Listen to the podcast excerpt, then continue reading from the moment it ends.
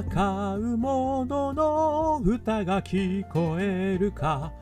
ということで始まりました残酷の残に間抜けのまた書きまして残魔高太郎の戦う者の歌が聞こえるかでございます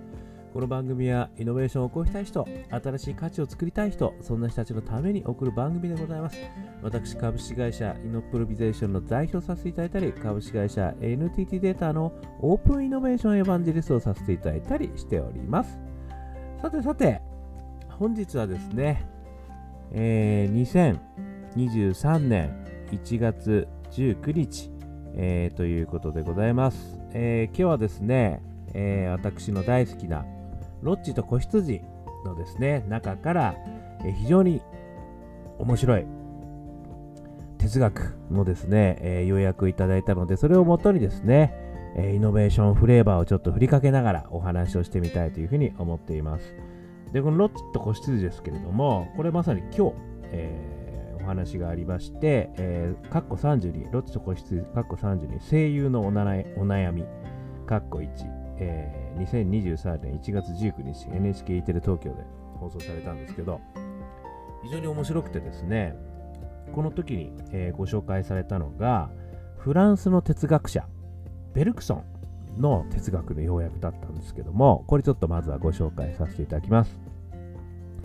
進化とは脱皮を願い続ける人のもとに突如訪れるものですもう一回言いますね進化とは脱皮を願い続ける人のもとに突如訪れるものです。ということですね。でこの要約はですね、いつもおそらくこの出ていただいた山口大学のですね、小川先生が作ってんじゃないかなというふうに思うんですけども、ベルクソンの哲学、ね、こういうふうに、えー、要約していただいたんですよね。で、これちょっと驚くべき説なんですけども、あの進化論ねえ、ダーウィンが唱えてましたけども、環境から、えー、自然淘汰されると。いうものなんですけど、このベルクソンさんはですね、そんなはずないって言ってるってことなんですよ。そこにですね、あの、まあ私なりに言えばですよ、ある意味その強い思いがあるっていうことをですね、どうも言ってるらしいんですよ。で、それをね、あのエラン・ビタールって言ってるんですけど、これは生物自身が持つ進化を促す力、ままたは性の躍動って言ってるんですけど、そういったあの性の躍動が実は生物の中にあるんだと。で、それがあるからこそ、この中の例でも言われてたのは、ホタテとね、人間の目があの同じような構造をしている。そんなことがね、あるんだと。やっぱりそれは進化を促す力、もしくは、あの生物自身が持つ進化を促す力、性の躍動、これがね、あるんだってことを言ってるんですよね。これめちゃくちゃ私面白いなというふうに思ったんですよね。で、あの、ここからね、え私、ちょっと3つ、非常にこう、ひらめいちゃったことをお話しさせていただきますね。1つ目、パッションの源は人だけじゃない。ですよね。これね。これはね、あのね、パッションの源って私、毎回お話ししてますけれども、やっぱりこう、新しいものを作っていくときにはですね、パッションの源、これは4証言に私は分けてね、いろいろ説明しますけども、大好きパッションだとか、利他パッションだとか、個性派パッションだとか、成長パッションだとかね、いろいろありますけど、そういった中にね、やっぱり人としてはですね、そういうパッションをもとに、そして、えー、大義を作ってね、で、その大義にみんな感動して仲間が集まってくる。このパッション、仲間、大義、これがイノベーター3つのフレームだっていつもお話ししてるんですけど、これにね、すごくあの汎用性を持たせていただいてることになったなと思ったんですよね。つまり、人だけじゃないんだと。私これ、人の、かつイノベーターについてお話ししてるんですけど、でもね、このベルクソンさん違うんですよ。生物。生物全般。生物全般はですね、なんだっけ、エラン・ビタール。要はね、私から言うとパッションですよ。そういうのがあるからこそ、この強い願いがあるからこそ進化してんだっていうことをね、言ってる。ちょっとね、これ感動ですね。そして2つ目。えパッションが進化の鍵を握るっていうことですよね。つまり、環境によって自然淘汰されるものではないと。ね、それもあるかもしれないけど、それだけではないっていうことをね、こう譲ってるってことは、やっぱりパッションっていうことがあるってことが進化の鍵を握る。しかもですね、あの生物 全般にパッションあるんですからね。これ2つ目。そして3つ目、パッション×環境イコール淘汰、まあ、もしくは進化っていうことなんだなっていうことをですね、私は改めて、え、教えていただいたなっていうことなんですよね。で、この考え方って合ってる合ってないとかね、あのダーウィンが全然違うこと言っててね、それはもう定説となってるんですよとかっていろんなあのお話が聞こえてくるんですけれども、あのいいんです。つまり、それは思考としてはですね、やっぱりその、まさにコペルニクスのように、みんながこうやって言ってるから、やっぱりそれが当たり前なんだっていう考えに陥ってはいけないと、で、私は思うわけですよね。ですから、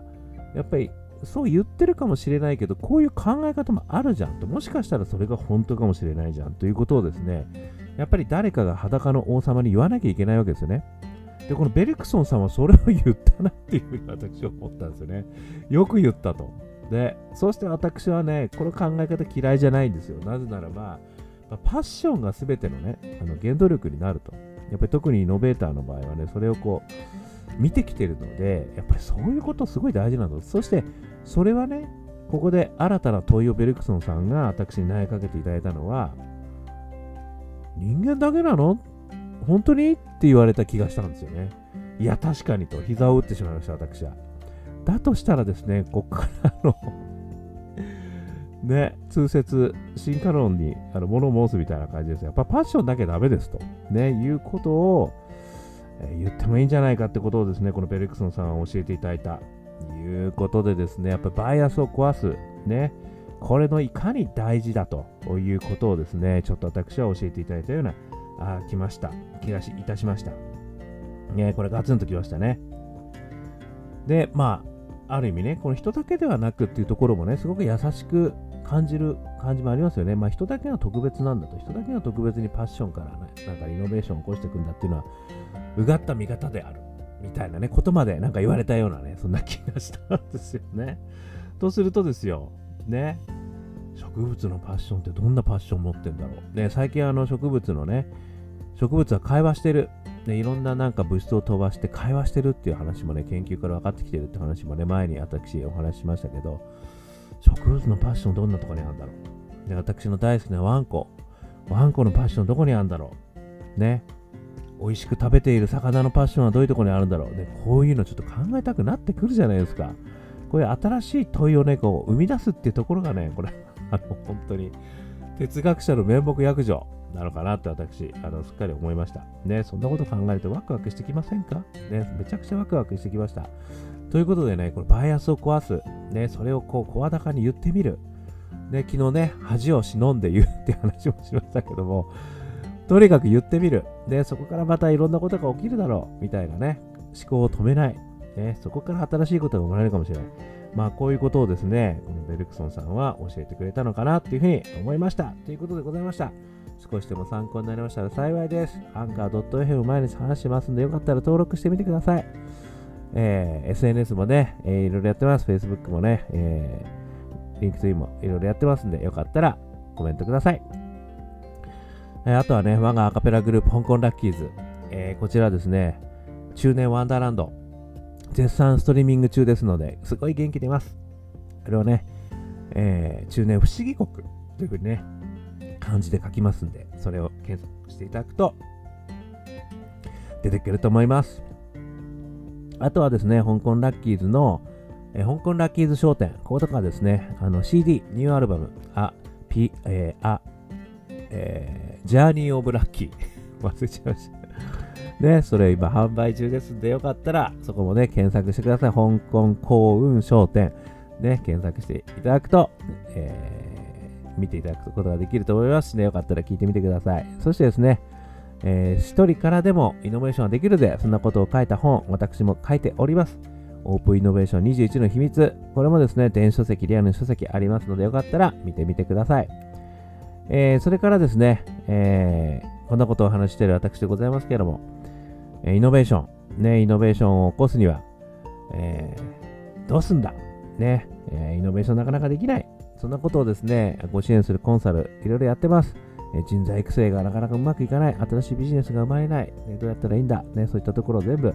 まるっとですね、私があのお悩みに相談受けてますんで、よかったらご相談くださいませ。そしてね、起業したい人、こんな人もですね、いろいろ悩んでる、ね、本当に起業できるのかな、起業するの怖いな、そんなことを考えてる人も、私、新しいプラットフォーム考えてますんで、よかったらご相談くださいませ。ということで、今日も聞いていただきましてどうもありがとうございました。それでは皆様頑張りましょう。また明日